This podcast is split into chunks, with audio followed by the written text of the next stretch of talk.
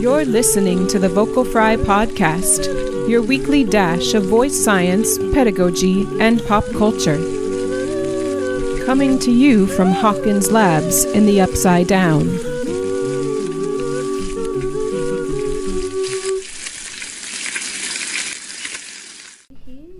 All right, Vocal Fam. Hello. It's Saturday It is. Of Easter weekend. Happy almost Easter. And listen, I was going to put up Ian and Yvonne's episode on the professional singer turning voice teacher today, but guess what? It's going up next weekend. Because Perna's got some audio to clean up. But here we are, and we are thrilled to now bring you what is part three. The end. That's right. Now you're a voice teacher. Part three. This episode is focused on the independent studio teacher, right, Sarah? Uh, some very other exciting things happening um, in my life. I'm now fully vaccinated. Yay! Fully vaccinated, Perna. What? What? What? What? What? Sarah, Sarah and I, Sarah and I are actually sitting together in my office with the he- with the HEPA filter running to my right. By the way, do you all hear the HEPA filter, or we're good with that? Oh, good. Great, awesome. I think this is the first time I've been indoors with you In over a in year, over a year. It is the first That's time we have crazy. recorded indoors together. Wait for this, since the hundredth episode of Vocal Fry. Are you for real? episode V or episode uh, what what what's the Roman le- episode C, C? 100 Roman numeral C when we did our Rise of Skywalker review. Whoa. That was the last time you and I were indoors together. Oh There- my gosh. So so there you go. Vocal fam, That's listen. crazy. We have two awesome guests, um, both of whom are very wonderful parts of my life um, from different eras of my life, to be completely honest. Uh, so we have Dr. Lee Usselton, um, who I'll let her introduce herself here in a little bit, and Rebecca Piper. Um, both of them have awesome independent studios, which you're going to hear more about uh, in a little bit. But Rebecca, Lee, welcome to Vocal Fry. Hello. Thank, you. Hello. So we're excited to have both of you. Um, I don't know who wants to go first, but let, let's hear a little bit so that our listeners know who you two are. Um, let's hear a little bit about your journey to becoming an independent studio owner, and um, and just a little bit about yourself so that the vocal fam knows who you are. Who's going first, Lee? Yeah, I'll go for it. Um, I'm Lee Usselton. As he said, uh, I own an independent studio in lovely Pittsburgh, Pennsylvania, uh, and I currently offer a what I call a creative outlet for adults. That's that's what I do. Um, and I took a long journey to get there, and I'm sure we're going to get into this later, more specifics. But I, I made my way through country music, around the through music theater, uh, into academia. Where And I your band's name was what? McAllister. There it is, folks. there it is. Look up the music You video. You want to see 1999 era Lee, full of the hair and makeup and everything. I really do. I, yeah, I know my It's- afternoon now. it's a it's a thing. It's a thing. Um, yeah, and then I landed in academia, so you know that was quite a turnaround. Uh, but while I was there, was when I discovered that it was really, um, it was really the adult that was my calling in terms of students. Um, I love working with avocational adults, and I love helping people just find the fun and find the joy in making music. Uh, and that's where I am today, and I love every second of it. That is awesome. And of course, Lee and I know each other because Lee was very fortunate um, to, or I was very fortunate, I should I say. That's what I meant to say. I meant to say I was very fortunate to have Lee as a doctoral student in my years at WVU, and she uh, was an excellent candidate. Um, still one of my favorite student-led research projects I've I've ever. Uh, ever been able to mentor on uh, looking at uh, some spectral characteristics of belt voice in terms of uh, legit mix and uh, belt and uh, some awesome stuff there. Which, by the way, Lee, on a total sidebar, my current GA and I made a discovery using your data this semester in class. Um, and I need to, uh, we need to rework your data for a specific article on auditory roughness Yeah. because there's actually something there that I didn't realize until this semester. So there's actually a greater finding than I thought there was. cool. Um, I think I think I think we could actually use your data to redefine those three words purely from the point of how much roughness is in the signal or not. Oh, please. That would be wonderful. Um, so so I've been meaning to talk to you about that, and it like you know COVID. So like I, I don't know what's going on, but but now I'm saying it out loud. So we should we should revisit that at some point, okay? yeah, yeah. because there's there's a it's when you already have data collected it's easy to reuse it and there's definitely an article there for 100% for sure Cool. so we'll come back to that at some point anyway rebecca tell us a little bit about yourself your journey that kind of stuff Um, so I'm Rebecca. I uh, have been teaching voice privately for about 21 years now, officially, and um, it really wasn't something I planned on doing when I first started. Um, I own a pretty large private studio now, a multi-teacher studio. Um, where we have over 170 families. And you know it all started when i was just helping some kids out when i was in a show and the parents were like hey can you help my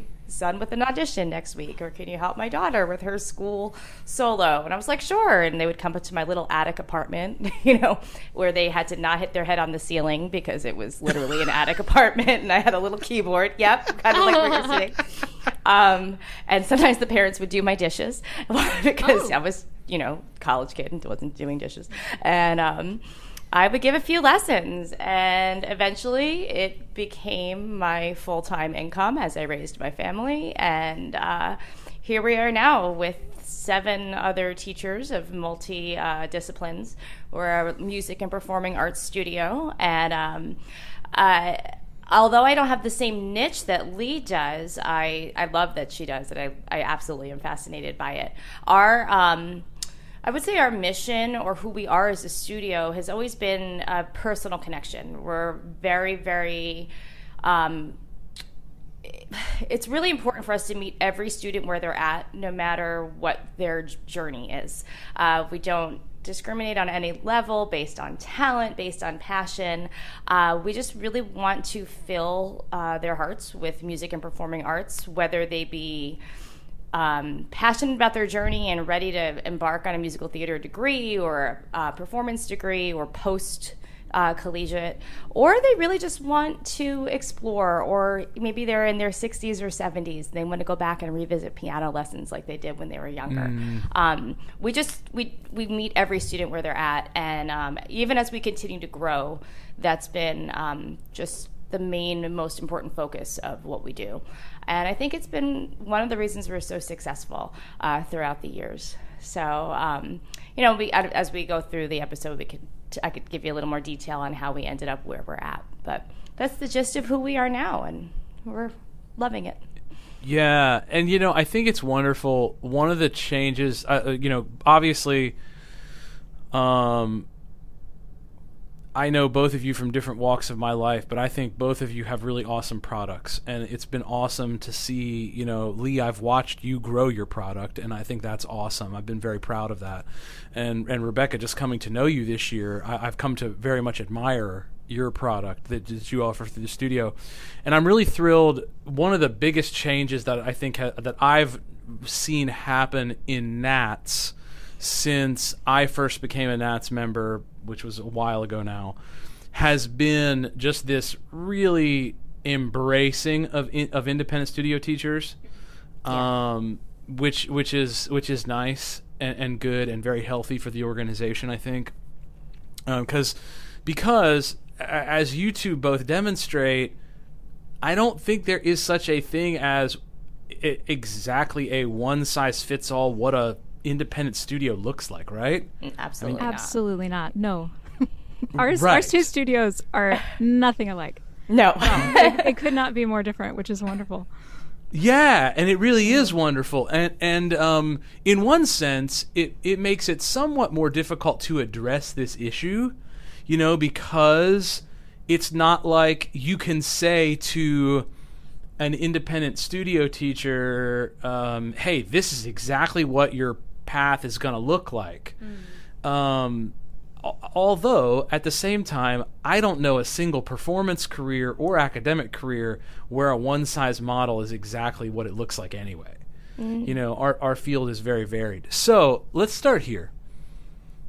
If you could go back to the very beginning when you were gonna start your studio and you had let's say a, a 22 year old who just graduated college. Because one of the reasons we're doing this series is we've had a lot of people start teaching voice in the last 12 months.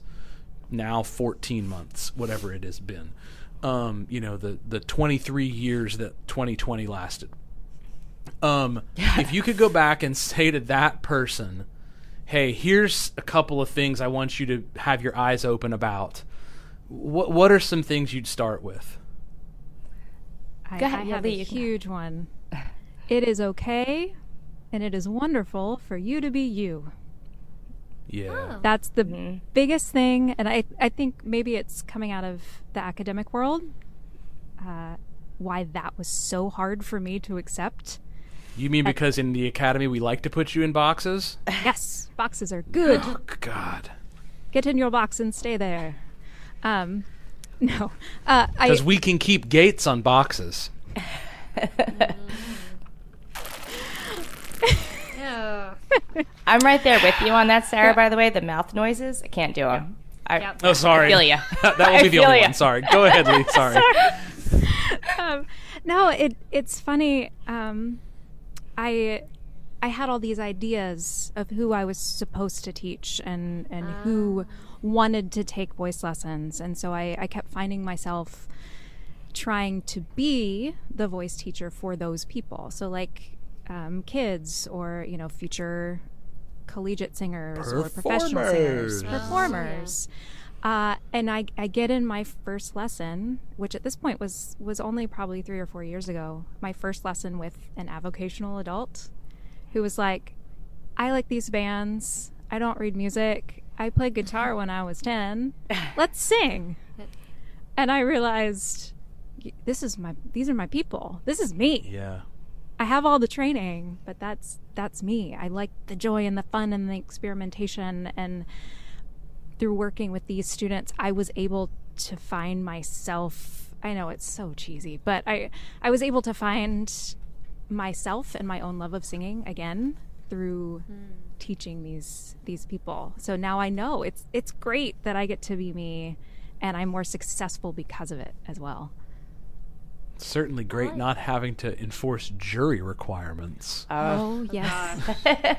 oh yes. Sorry. What about you, Rebecca? Like, what would you say to like you know entry level you? Yeah, well, I, I was that 22 year old who just started teaching. Um, I think the best piece of advice, if I was to go back and tell myself something at that age when I started teaching, it would be that there's so much more that you don't know and you need to keep learning because, um, you know, so many of us were trained in a very specific technique, right? And, Yep. you know, only knowing that technique up until that age and that pedagogy um, and then coming out and having students come to me that really weren't always interested in performing or singing what i had learned um, yeah.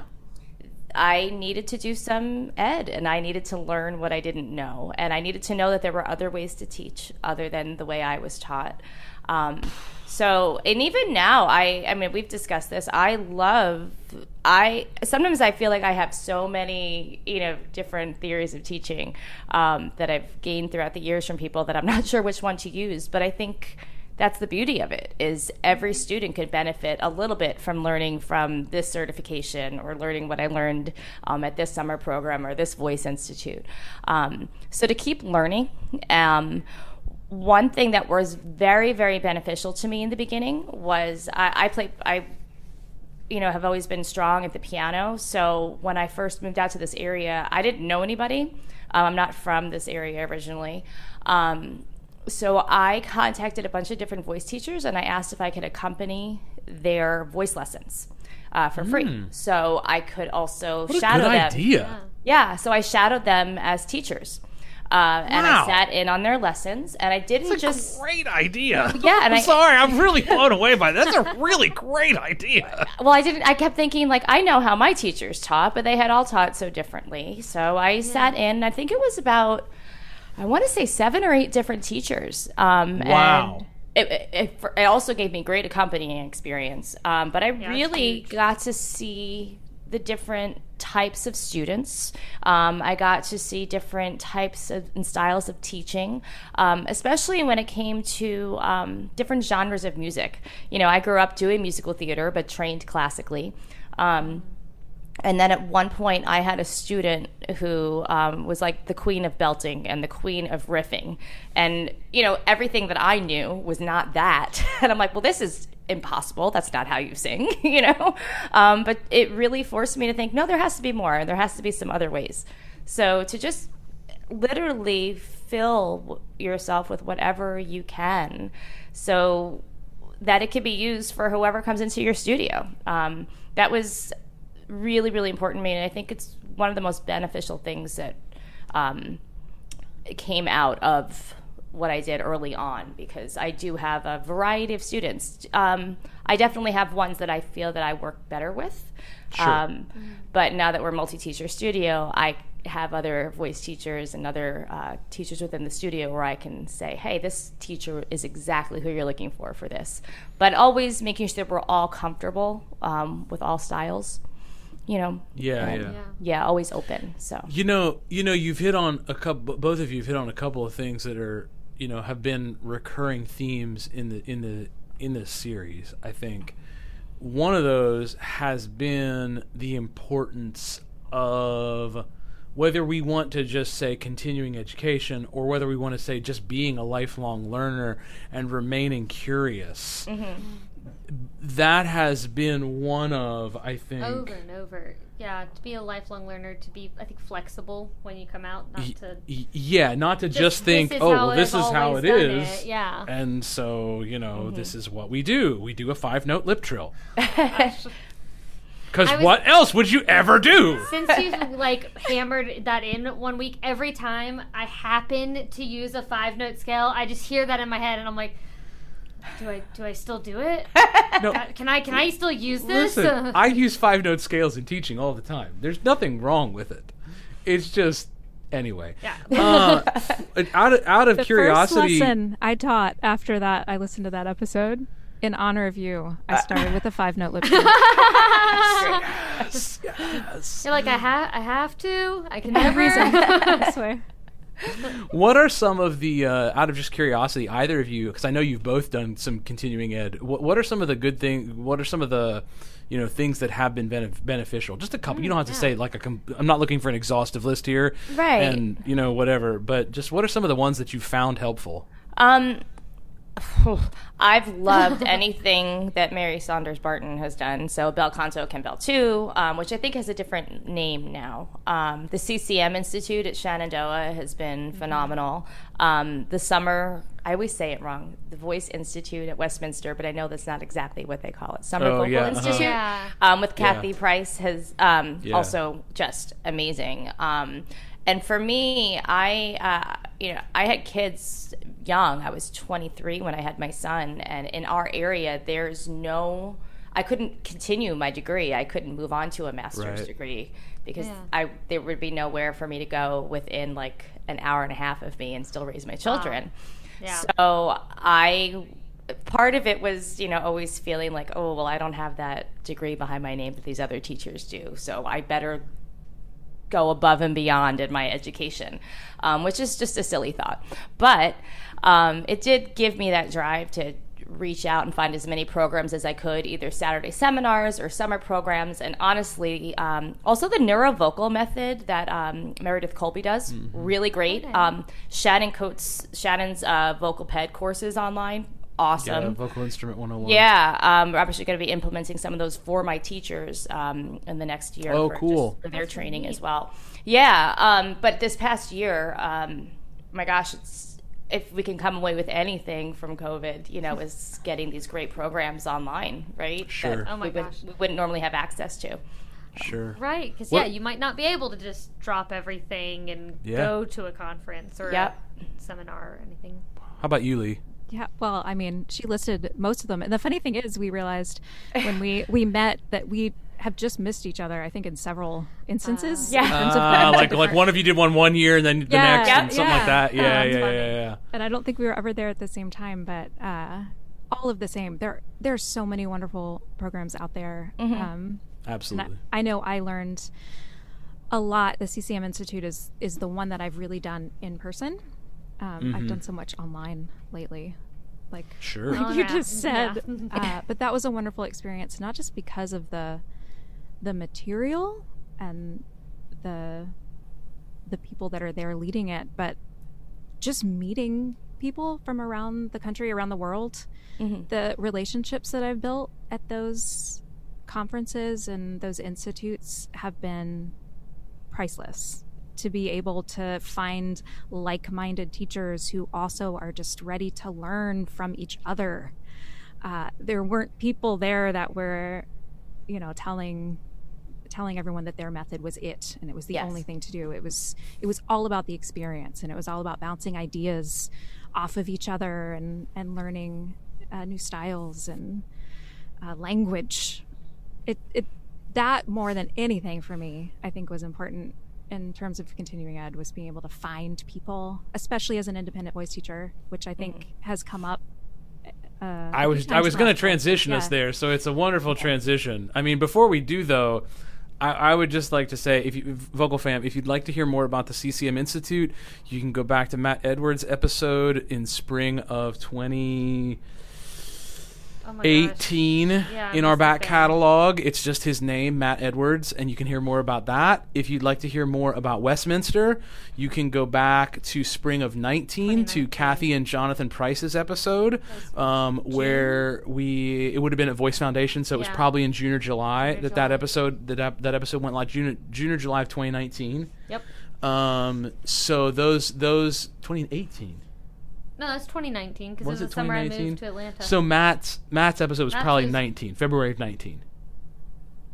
Would it have been? Yeah, yeah. Anyway, they're in our back catalog. They're you can go back in our back catalog, hear more about those two, th- those specific two programs. Um, of course, Shannon was just on the podcast, and you can go back and hear more about uh, Vocal Instrument 101 back from her first episode, which definitely was 2018. Um, so anyway, all that to say, Vocal Fam, we're we're totally in support of of continuing education here and and being a lifelong learner. And look.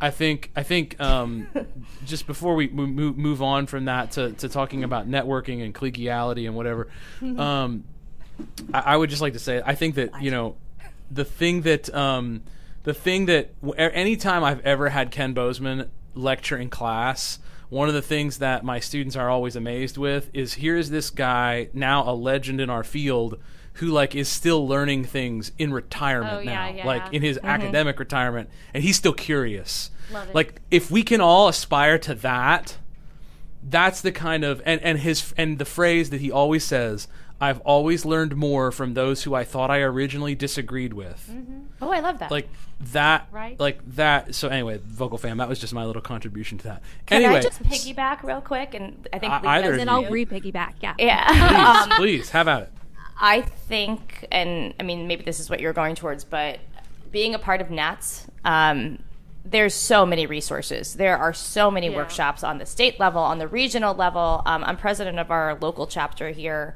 um, and we've had a, conti- a really great. Um, we do a teacher training once a year. Um, but we also have our, um, you know, a master class for the students as well. But there's always something to be gained, um, you know, and even if maybe your chapter or your region isn't um, isn't jiving with where you're at at the moment, then that's a great way to get involved in your chapter or region and bring some change, right? So Yep. um, I just think through the winter workshops, through the major conferences, through what they offer online, and through Nats chats, there's just I mean, if you're a young teacher starting out, it's a great resource, and just the networking involved. Um, You know, sometimes you learn so much just from, like Lee was saying, you know, with those like-minded people. You know, finding somebody else that's you know where you're at and buddying up and seeing what works. You know, I have a good friend of mine that lives in the area, and we do most of our conferences and trainings and traveling together. And you know, in some ways, we look like competitive studios, but really, we're just you know, wow, did you check out this book? I'm going to get it now. You're going to borrow it, and you know, we watch our students succeed, and it's great.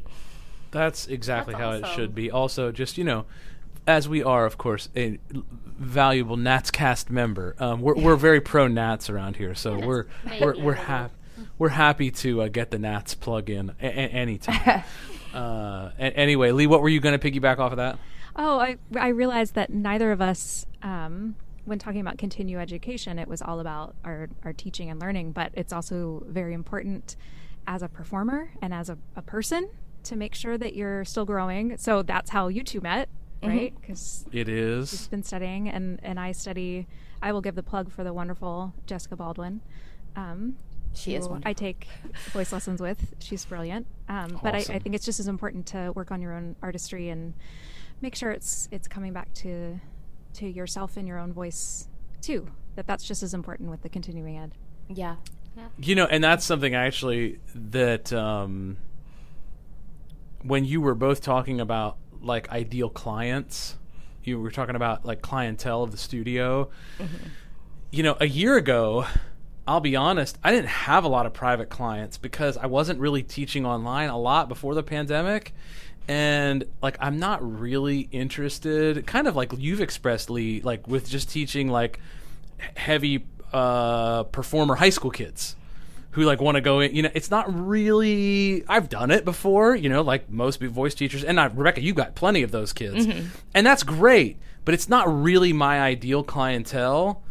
But like the pandemic for me, I, I know some of my um, like young artist level opera singers have been saying that the pandemic has kind of clarified some of their career goals for, for themselves, like what they what they really want out of out of singing and maybe don't want out of singing. That they were you know they were sort of told to be a jet setter, uh, a jet setting opera singer, but now they've kind of realized you know if I could get a gig in a house chorus in this major metro area and just live here, maybe keep my day job. I I kind of I kind of like life. Um, but uh, you know, it, it, it, it's helped me clarify my own clientele of I love my young artist opera singers, you know, who are post grad whatever and and I because I love working with them. I love teaching like I you, I mean Lee, you know. I mean I I love teaching Donizetti and, you know, Bellini and Verdi and whatever. Uh, I, as as you both know, I love teaching young artists musical theater singers as well because I love musical theater, but I don't really want to teach a 14 year old. Um, it's just not Perna's thing. But I also love teaching voice teachers. Like, and, and it's a tricky thing teaching voice teachers. I, I, I'll, I'll admit, like being a voice teacher to voice teachers is a weird thing, but it's actually something I really love, and and that I've kind of learned this year that I really love it.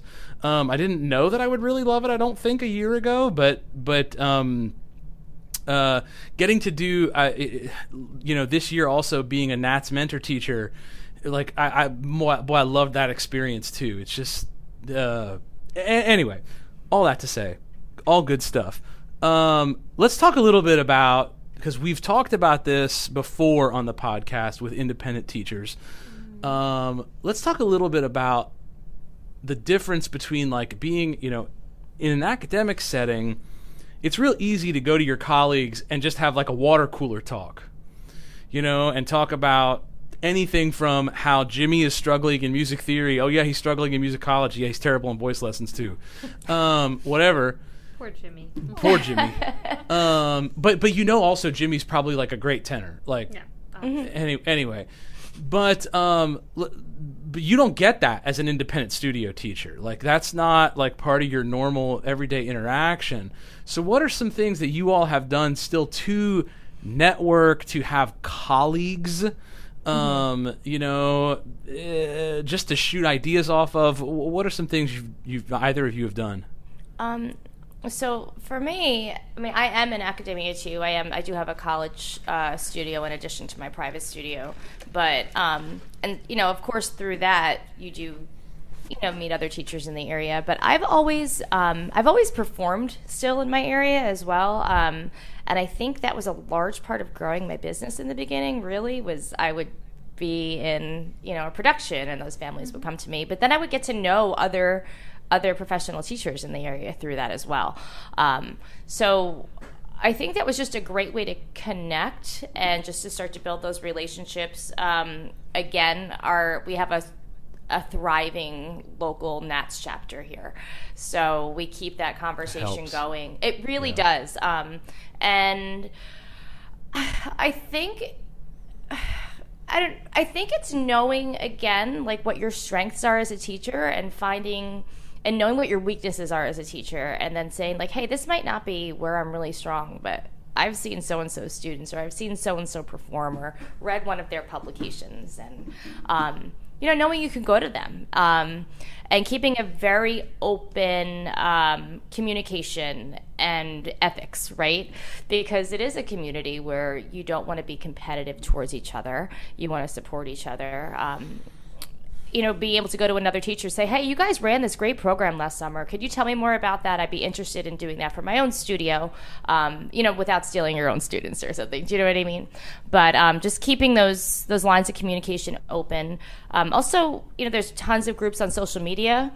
Um, and Lee and I are both part of uh, the Speakeasy uh, Co-op, where which is an absolutely phenomenal uh, networking group. I mean, the for years I would attend conferences or certifications, and all the movers and shakers I would see at those would always bring up that they were part of this group, and I'm like, that's where I need to be because, you know, it's just it's support, it's training, and um, it's a great way to connect and say, hey, you know, this is what I'm thinking. Am I am I nuts, or you know, can I can I get some help with this, some coaching? Um, so just immersing yourself in it because, again, there is no guidebook, right? So who are we going to go to to say, is this how I should run this? Is this how I should run that? Um, and also just making sure when you do, especially social media networking, that um, I just would, you know, I, I say go in with um, not looking for red flags, but be careful, right? You're always getting, you never know who you're getting information from when it's on the other side of the computer. So just kind of, you know, um, just finding finding those strong those strong connections, right? And That's right. and sticking with them. So sorry, I talked That's a lot, right. Lee. Your turn. What about you, Lee? It's all right. Yes, please.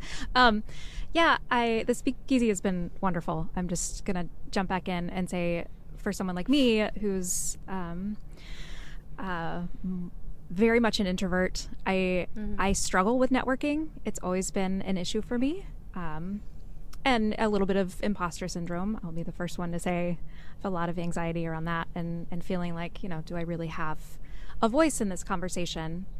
Uh, but that group is so wonderful because I feel like I can just kind of watch and observe the conversations. And when I really feel like I have something to say, there are people there to answer. Um, and it's it's a supportive and like she said, they're the movers and the shakers. There are all these names. I'm like, ooh, I read their book, and ooh, I listened to their podcast. Uh, they're all in one place, and it's it's a, a great group. Um, so again, from the introverted side, the pandemic has been wonderful for me because I have been able to reach out one on one with people in the national and international community uh, and get guidance and get support. Um, and I I definitely did not feel that in my first year. My studios have been only been open for two years, so I'm Oh. I'm young in the independent studio business, though I had you know 15 years of academic teaching prior to that. Uh, but it's it's been great for me to be able to find find these people online, and it's giving me the confidence now that things are slowly opening up to go meet them in person and maybe join more groups, maybe be more active in NATS. We're, we're gonna get there someday. Um, I feel that. uh, you know, if you'd like to hear more about the Speakeasy Cooperative, you can go back to our episode a, roughly a year ago with Michelle Marquardt DeVoe and Kristen Coffee Rondo. This is like a flashback episode. Or you could go the whole way back to 2018 and hear about it just from Michelle on her own personal episode. That actually, that conversation that I had with Michelle is still one of my favorite Vocal Fry episodes. Really early on, it was just she and I, and we were both 100% trashed. Not not like not like drunk trashed. We were exhausted. I I was going to say I missed that it memo. was I'm it was in the know, middle it was in the middle of the afternoon. I promise we weren't drunk. Um, We no, no. in your cup now. Um, but uh, we were both exhausted because it was the last day of the Vegas conference. And like I was about to fly out, like I think I recorded the episode with Michelle and went to a taxi and got got in and got to the airport. But um, it was uh, that's still one of my favorite early vocal fry conversations. It was just a really lovely thing, and and I, one of the reasons I'll be honest, I, I I'm glad both of you brought it up because I wanted um, somebody other than Michelle and Kristen talking about Speakeasy on the podcast, since you both are part of it, but you didn't found it um, just because I, I think it is a great a great thing that they've started for independent studio teachers. Um, and I, I wanted people other than just the founders of the thing to talk about the thing. I think that's I think that's great. Also, just hearing you guys talk about you know things like the CCM Institute or the Westminster thing, like just you know because it's one thing for like if if I am part of a thing, for me to be like, oh, come to our thing. It's a great thing. Look at our great thing. my gosh. our thing is great. We're not benefiting. We're not, you know, getting paid to say how awesome these programs are. They just are really awesome.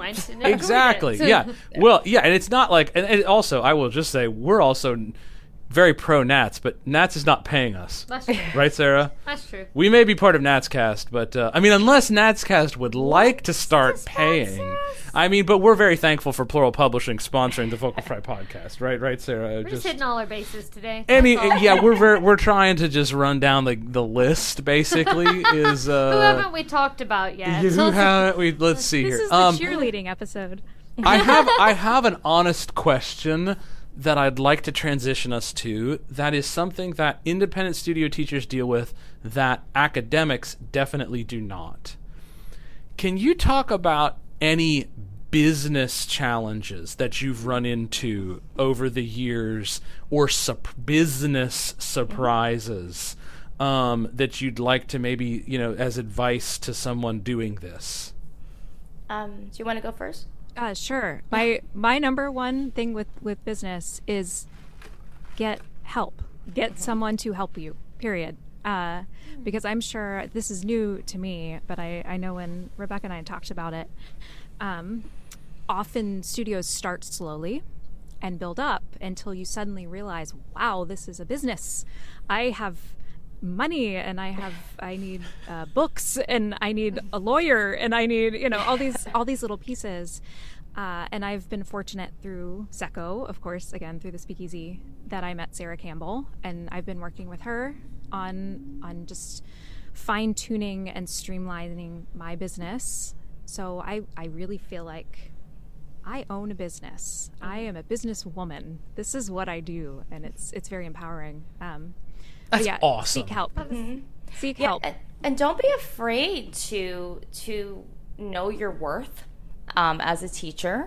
Um, yeah, don't be. afraid of Gosh, that. say it again for the people in the back. just in case you like didn't hear me. person to the left you, and the people over there. Yes, it's important. You got that, Sarah? I'm looking at you. No. Um, but um, yeah, finding yourself a business coach is absolutely phenomenal. I mean, she's working with Sarah, I'm working with Michelle, and I've owned a business now for 22 years, but it's changed so much throughout the years. Um, and my business structure has changed. My business model has changed tremendously. Um, but I learned early on that if I needed to make this my full time income, because it was very important to me that when I was teaching, I wasn't pulled in 50 different directions.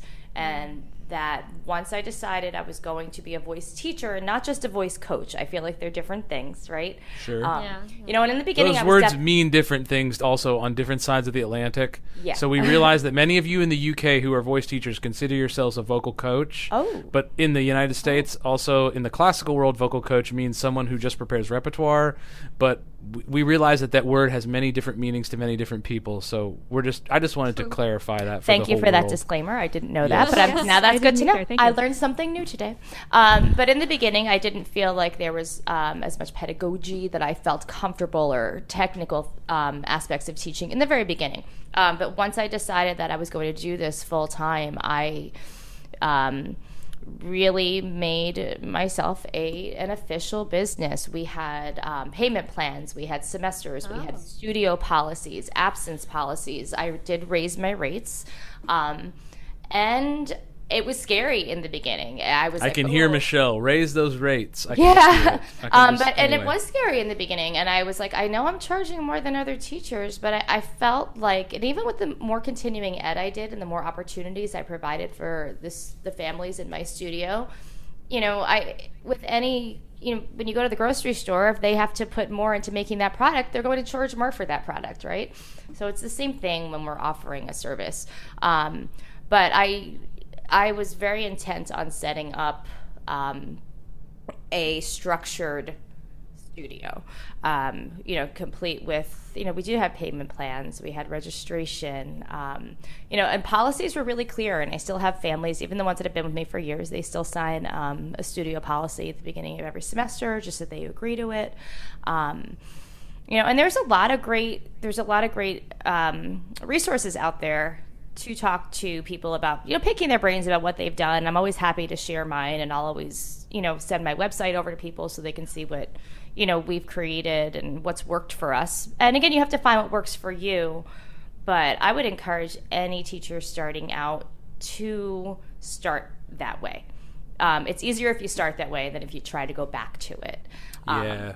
you know um, and the more again the more you present yourself as a business the more people are going to respect you and respect your business um, you know how many times have we heard frustrated voice teachers be like oh this one canceled again or oh five minutes before the lesson doesn't happen um, It's a tired conversation to me. it is It's a very and, tired and conversation. it's one me. of those like you know if you're you know not helping the situation by allowing it. And it's just like with having children they need to have boundaries. You know when you have a pet you have a you have a gate or you or something or a fence right?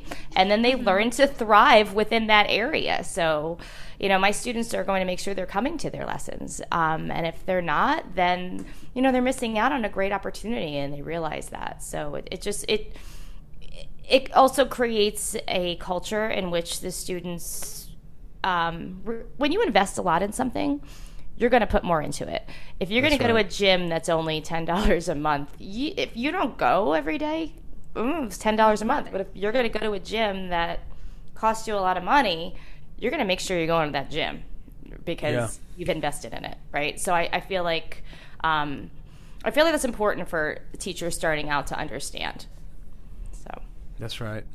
That's right. That's really good. Um, I would just like to add, because since neither of you brought it up, one of the best pieces of advice I ever got as a young performer, because yes, there was a period of Perna's life where I, I was trying to be famous, and um, uh, it came crashing down. Don't worry, Vocal Fam. You can hear more about that on my backstory episode. Um, th- th- this is like a whole thing of backstory. I'm telling you, this is like a flashback episode where they're like. is it because we're in person? Is that Maybe that's you would- it. We're just maybe feeling that's what it is. nostalgic today. Sorry. but but um, I just want to say, pay your freaking taxes. mm-hmm. And my is so personal advice: everybody has a different philosophy on this. Some people find doing their own taxes very easy because they've been doing it and they're very familiar with business taxes and all this kind of stuff. Hire a freaking accountant. oh yeah It is worth It's the first thing I every freaking cent that you pay Mm-hmm. to have an accountant. I, when I tell people, like when I tell my friends who basically just have W twos and whatever and don't run their own businesses, what I pay my accountant, they're like, "Why would you ever?" In fact, I was just having this conversation with my mother, and I was like, I, who didn't realize what we paid our accountant every year, and I'm like, it is worth every cent Believe it. every cent. Um, particularly because historically the IRS loves to audit artists and independent business owners. In case you're anybody out there in, in vocal fam is wondering. It's one of my random fears, just of like messing up my taxes and the IRS coming for me. Because like, I promise, I'm not trying to mess them up. If I That's do. what I always think. It's like if it's some, because I stink at math. yeah, if you can't, like, just just tell me what I owe you. I'll pay. Like I'm not, I'm not trying to get away with anything. Well, but the other thing I would say about that is also the reason I think it's important also to have an accountant is that a lot of time a young either performer or independent studio teacher, business owner, small business owner, you're not aware of what you can write off. It's a Yeah, thing. I see that. It is. you know, y'all, if you buy a book about teaching, if you, as Lee pointed to her headphones, y'all, I, I, I think I brought this up a number of weeks ago. When I tallied what I invested Oh, in yeah. technology in 2020, Oh, in Wow, the last yeah. year, it's insane. Ah, I kind of jumped out of my skin. Until I got the email just a couple of weeks ago, I was worried that we were going to owe taxes too this year, just because how much we had some very great blessings of again my studio growing and whatever, and um, we were not paying estimated because we hadn't been because we have W twos and whatever, but. Um, uh, my accountant emailing me just a couple weeks ago and going, "Hey, so I have good news, state and federal refunds." So, uh, and I was like, "Ah, okay, guess uh, some things worked out well, uh, uh, you know." Uh, so anyway, anyway, vocal fam, pay your taxes. That's uh, that's the moral of this. Pay your taxes and hire an accountant. Those are Perna's two pieces of advice in terms But- of owning your own business. even with taxes or it's important to know too we i just had a teacher in our area um, who didn't realize that running a studio out of her house um, there was a specific Portion. per well there was a specific permit she needed and then there because Oh. and she had been teaching wow. for so many years that if she Oh, then no. applied for it and they knew how long it had been it would have i mean it would have Oh no. flipped their whole world around. So you know, it ended up working out in their situation. But really, knowing your zoning laws, knowing knowing your township tax. Holy cow! yeah, um, because I, I yeah. think a lot of times you think like teaching out of your house, sort of the thing of like anything where you're doing a business out of your home Mm-hmm. or like or you know kind of the transactions in cash or like growing up like the reason my uh, my parents always encouraged me like oh don't go get like a job job babysit because they'll pay you in cash and blah blah blah like it's that mentality that can probably then get you in trouble Yeah. Just saying, Later. declare your students who did pay you in cash. yes. yeah yeah don't Mhm. Look, don't we're try looking. to fool people We're looking to expand here, and we're in the middle of zoning and figuring out if we do. So, you know, it depends on the amount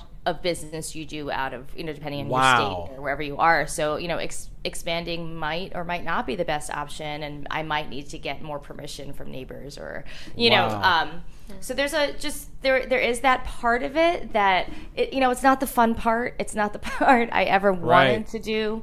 Um, Right. But those are the things that when you are starting, you do want to be aware of, and things that nobody ever, I never would have thought to ask. You know, that Um, makes sense yeah yeah. I mean, I, I you know, I was glad that for the first time this year I could write off our internet because Yeah. I started, Oh, you know, that's all you've been like teaching so with. I, you know, I was like, no, my entire studio is online. Like the entire, I don't teach any lessons in That's person anymore. true. And you know, so it's like I I wrote off our Comcast all, all year. Yeah. Uh, un- uh, nice. ju- even though we got Comcasted yesterday, sure in did the podcast. Uh, eh, but anyway, all these are you know. Look, th- this is all the kind of stuff. Like you don't we don't cover this in pedagogy class. well no You know, no i mean actually i was just thinking backtracking a moment would y'all like because i'm looking at stuff that i have to do and stuff would y'all say that speakeasy is probably a good place to find people to talk to about setting up studio policies and all of that sort of Oh, absolutely. yes, yeah there's there's a whole a whole separate feed in, in Slack, the workspace that we use that is all about policies and people post Well, and them would and guess- comment. You can get ideas, templates. getting help managing employees like i just didn't even think about yeah there are people you can go you can ask people for help with mm-hmm. that And I'm.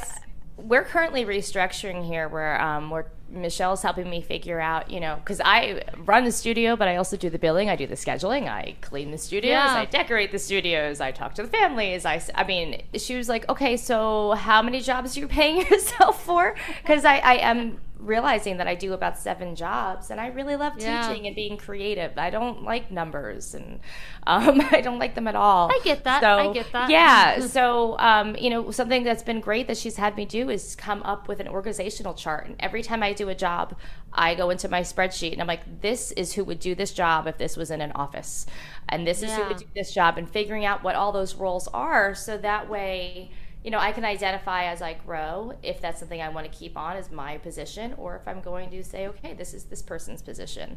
Um, but also on that, um, I I want to. I don't know. I can give a plug. There's great scheduling softwares and studio software out there. Um, I use my music staff. Some people use Acuity. Um, I think Oh, there's yeah. Music Teachers Helper uh, is another one. But that has. I wish I had something like that from the beginning. So if Acuity would like to sponsor, also sponsor the Vocal Fry podcast, Yeah. we I'm a would be happy fan to of we would be happy to Acuity partner with you. What we Uh, have actually. Yeah. I mean. Yeah, I don't actually been- fully know how to use it, but I don't know if I, I've been using uh, my music staff for a few years, and I don't know if I know how to fully use it, but it's been, uh, it's a time or my saver. music staff. If, if you folks at my music staff would like to sponsor I'm willing to switch. the Vocal Fry podcast, we're And fine. since with, I said know- that, if they want to fix the borders on my images on my website, issue, just throw that out. No, they've been great with they've been great with tech support, but um, yeah, just finding a good software program um, or it, it really helps run the studio, and I'm it's sure. saves Well, you so stumble much into it. I think, like all of a sudden, you think like, "Oh, I'm just taking over this," and you're thinking, you don't realize how much goes along with it, with Yeah. running something like that. And it's or a if good I guess you know you right? start with a small studio. If it grows, you don't anticipate. Oh, this is something I should be thinking about now, Mm-hmm. and then you are. I don't think that I had even realized. I think it's. I think this summer needs to be a transition for my own business that I get one of those so that clients can just book sessions through the website yeah. and just and just I don't need to do that anymore. Oh, it's such a beautiful thing. And they It's love it. They love Yeah. not having to send emails back and forth. I'm Right. sure. My, you pay when you book, so it's right, paid. and you and know just and it is what it is. Mm-hmm. That's Yeah. true. You don't have to try to negotiate. Because doesn't that stink when you're emailing with someone and you're like, these are the slots I have available? And they're like, well, couldn't you do this time? They're like, did I list that time? And then you feel bad because it's someone you've worked with. And you're like, oh, I want to accommodate you, but also I really want to stick to the schedule I set myself. Yeah. Sorry. It's that's- very easy in the beginning to feel like you need to accommodate everybody. Um, you know, and, and I did make that mistake early on. And, you know, at the, you know, raising children, and I raised them myself, I realized, you know, I didn't have somebody else with me. So Yeah. every time I said yes to someone else, I was saying no to my family. And, you know, and That's a good yes, and think it, yeah. Um, That just and I hit me like a ton of bricks. well, it's true though, and you, and, but you need to, you still need to run your business, and it's okay to go to work, right? But I needed to, Yeah. and you know, even this week, I got this amazing email from my mom yesterday about her daughter's just happiness in her lessons and the progress, and I was like so touched. then I went to my fridge, and my kids all week were like, "Mom, there's no food. There's no food." Literally, Oh. we had like jalapeno nacho and like yogurt. And i'm like i'm so glad i'm a good teacher but my kids are starving. You know? They're older. They can shop for themselves. But it's you know Yeah, they are of age where they can care for themselves. Let, work- Vocal one of them fam, works at Rebecca a was grocery Rebecca store. was not neglecting her small like infant or something. no, they're they're big, older, smelly young men. Um, but no, but um, it's you know, and not it's something else that it's- I wish was ingrained in me earlier. Just because something is good doesn't mean it's wise, right? So you can have this great opportunity, but it might not be the most wise thing for you or your business or your family I like right? So there's a Yeah. difference between good and wise. Um, and I think it was really important for me early on to say, wow, this would be so good to work with this person, or this would be great if I took on like this person's studio when they moved. Yeah. But it's not the wisest thing for me or my family or my business right now. Yeah. But it might, Yeah. so it might be wise for somebody else, right? Um, That's right. And being okay with not saying yes to everything. So important. Yeah. Yeah, got you know, it's it, it, it's interesting. That's an interesting point too, because I know like my wife right now is talk is talking about like transitioning to really not teaching voice privately much at all. because you know she has a full time job now, That's true. and yeah. it requires a lot of her. And she's kind of like, you know, look, I'm I'm bringing in the income that we need. Like, I Without that. I don't I don't need to be like taking up time teaching lessons that I'm not really loving that much anyway. Yeah. Um, so I mean, it's it's a it's a, again. I think part of that is also just the clarity that the pandemic has brought us. Right, and that's what And- Lee and- has done. Like Lee, you're so good at saying, "Well, this is this is wise for my studio. This is wise for what I do," and you know what you what to say yes to. I think that's awesome. Yeah, it's and it's gotten better. I was I was going to add it's um, as voice teachers, we we tend to just take everything and every student that comes along and every gig Yeah. and and I know Michelle talks about this a lot. Um, but with this fear that there won't be anything else, so we just take everything. Yeah. yeah. Um, yeah. but spread spread the wealth spread the love you know i i feel so good when i get an email from a student that is not you know that's either not right for me or i don't have the time i have very clearly set hours and if i have a new student that can't fit in those hours that's not my new student um, and i love being able to send them to other people That's uh, right. and now we have the benefit of sending them to teachers all over the country that I think would be a good fit uh, because of, of online. But it's it Absolutely. feels so good to set those boundaries, to close my computer when my office is closed, and I walk upstairs. And I say, I'm home from work because I left, left the studio and I've gone upstairs and, and work is over. That's that's so awesome. Um, you know, I will also just uh, a side plug. I'll give Lee a side plug. Um, she uh, she did an awesome talk to my CCM Ped class last fall.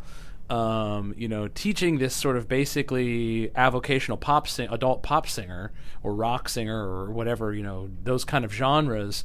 Um, it was awesome for my grad students to get to just hear directly from somebody who's running an independent studio focused on that. Um, uh, in in our sort of rock section of the course, just to you know hear that like gosh like there was actually she found this niche market and it worked and it's it's it's valuable like like the world doesn't Sarah not every student has to sing Caro mio ben what? I mean What? all What of all of my students no I'm just kidding uh, am, am I kidding am I ki- Michael am I kidding I don't really know um uh, but but anyway, no, it was just it was a great talk. So any of my academic colleagues who teach a course like that, um, I would just highly recommend just a plug to Lee to get her some lecture spots. Um, I think it'd be awesome. I think both of you two are incredible. I think you're both awesome humans, uh, which is why I wanted to have you on and get to share with the vocal fam this perspective. Um, this is first time guest for both of you. Yep. Um, True. I- Nice I- getting to meet you. So by the way, exciting. You You too. I, I'm a Uh, fan. Didn't say that earlier. I, I was going actually to tell you in the beginning.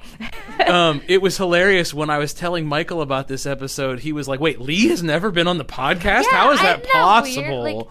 um, Lee, listen, Vocal Fam, since it is her first time on, hold on. I have to. I have to say, Lee Usselton for her doctoral graduation, still to this day, actually, t- it's tie.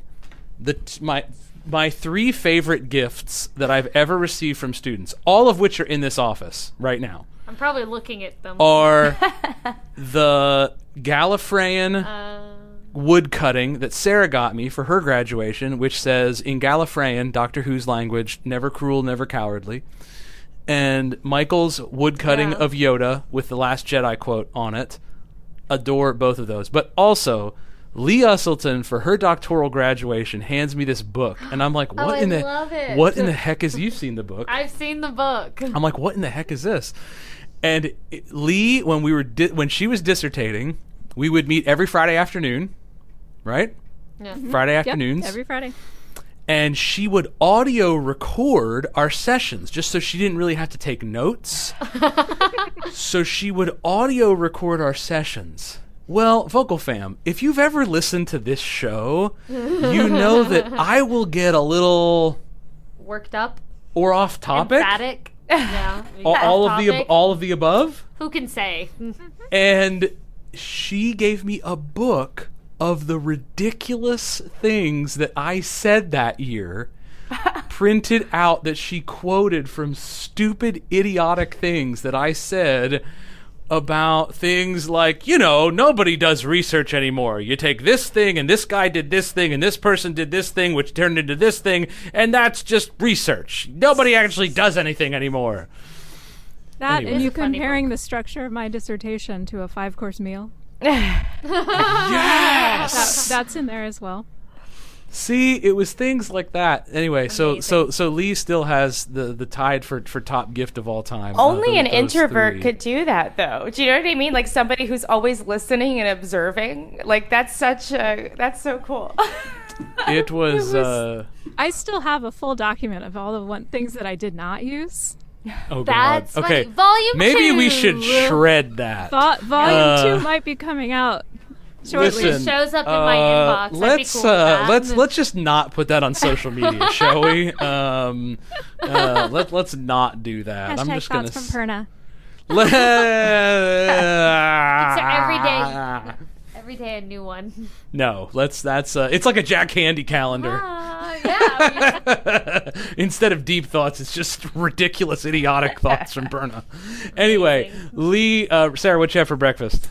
quiche. Ooh, fancy. whoa. What? Fancy. Did you make- make quiche? No, I didn't make quiche. My mother-in-law made quiche. Wow, it was even homemade quiche. It was homemade quiche. It was delicious, like sausage and tomatoes Dang. and peppers. It was good. It was good. Yeah, I you, if if you're having a quiche around me, I bought it from Fresh Market. They do have delicious quiches. But yeah, she made it from scratch. It was great. amazing. It was a good morning. Yay! Well, Lee, thank you for joining us. Yes, Rebecca, thank you. for, Thanks for joining us. us. Thank, you for you so sharing about your. Uh, where, uh, Lee, your website for the studio is, I am northsidevOicePGH.com. and Rebecca, your s- website for the studio. um, we're themusicmakers.org, and it's music with a K. Ah, cute. love it, love it, love it, love cute. it. Um, yes, well, thank you both so much. This has been um, an absolute joy, and uh, can't wait to hear people's reaction to, to this episode because you brought a lot of wealth of, of, of experience and knowledge today. Good. Um, that was wonderful. All right, Vocal Fam, listen. So, again, next week, um, you can look for a very weirdly audio edited episode with Sarah and I it. um, and uh, Ian Howell and Yvonne Redman on the professional singer turned uh, voice teacher. Content's great. Their their audio is awesome. Um, we're just, Just gonna us. we're just gonna edit ours. Uh, and then, of course, uh, in two weeks, two weeks from today, we'll be back specifically to talk about NATS uh, with with uh, Executive Director Allen Henderson and our current President Carol Blankenship. So, uh, anyway, Exciting. lots, Yeah, lots of, lots uh, lots of, lots of good stuff. And uh, as it's, if you celebrate this weekend, happy Easter Happy to all of you who celebrate. Um, and uh, Happy other things to the rest of you. Happy spring. Happy, yes, Yes. indeed, indeed. Look at that! Is that an Easter bunny? Bunny. That's amazing, Fabulous. fantastic. All right, vocal fam, that's all for us. I don't think I needed to say anything else. I hope you have a, I hope you have a great week. Oh, I know what I wanted to say. Last, last just last thought, vocal fam, you're about a month away. If you're in, a, in in academia, you're a month away from being able to dance in the ashes of this academic year. So it's close fight the fatigue. You're almost there. Keep going. If you are a student in academia, know that your professors see you. We see how much you are struggling, and we're go- we're gonna make it. Okay, you got about 28 days, and not the movie where there are zombies. Okay, I Don't even know what movie that is. 28 days later. Ah, mm, I don't know. It's zombies. Anyway, all right, vocal fam, that's it for us. We'll talk to you later. Peace. Bye. Oh, y'all are great. Thank you so much. Yes. Thank you. I hope. Uh, Fun time.